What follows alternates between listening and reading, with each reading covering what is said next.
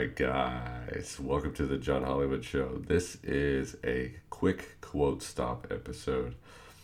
The quote that I have today, I actually stumbled across when I was going through a little bit of drama, um, and it just fit in absolutely perfectly, and I, I felt the need to share it. So, uh, the quote goes like this: "Don't worry about what people think of you. Don't worry." If people don't like you. Most people are struggling to like themselves. So, the little bit of drama that I had run into had to do with um, so social media posts that I had made recently. And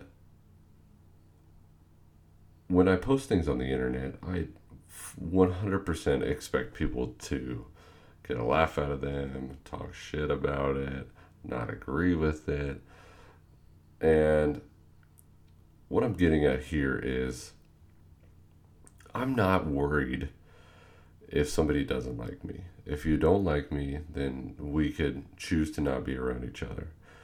If you don't like me and we have to work together, then I promise you I am professional enough to work with you and get the task done without having to enjoy being around you the thing here is people were going out of their way to get in my way and bring their negative energy about my social media posts, which were 100% fun for me. It was just dancing and goofing around, being in a good mood, and it was 100% a positive post. But people decide that they need to come towards me and say, "Oh, I saw your post. Oh, so you think you could dance and you think you could sing and you think you could do this and that and that? Come on now. Let's let's be real, guys. If you don't like me, you don't like me. Don't bring your negative ass energy around me to try and alter my mood. I'm going to smile and wave and wish you the best day and continue doing my thing.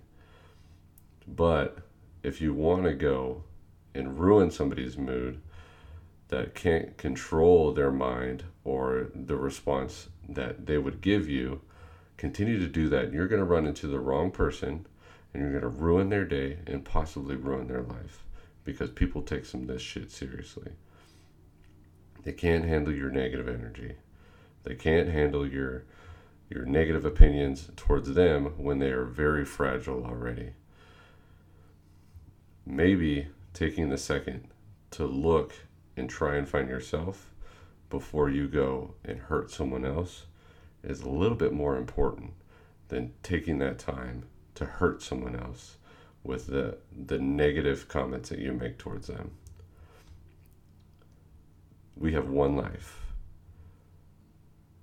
Love yourself first. Love someone else second. But you need to make sure that you find yourself first.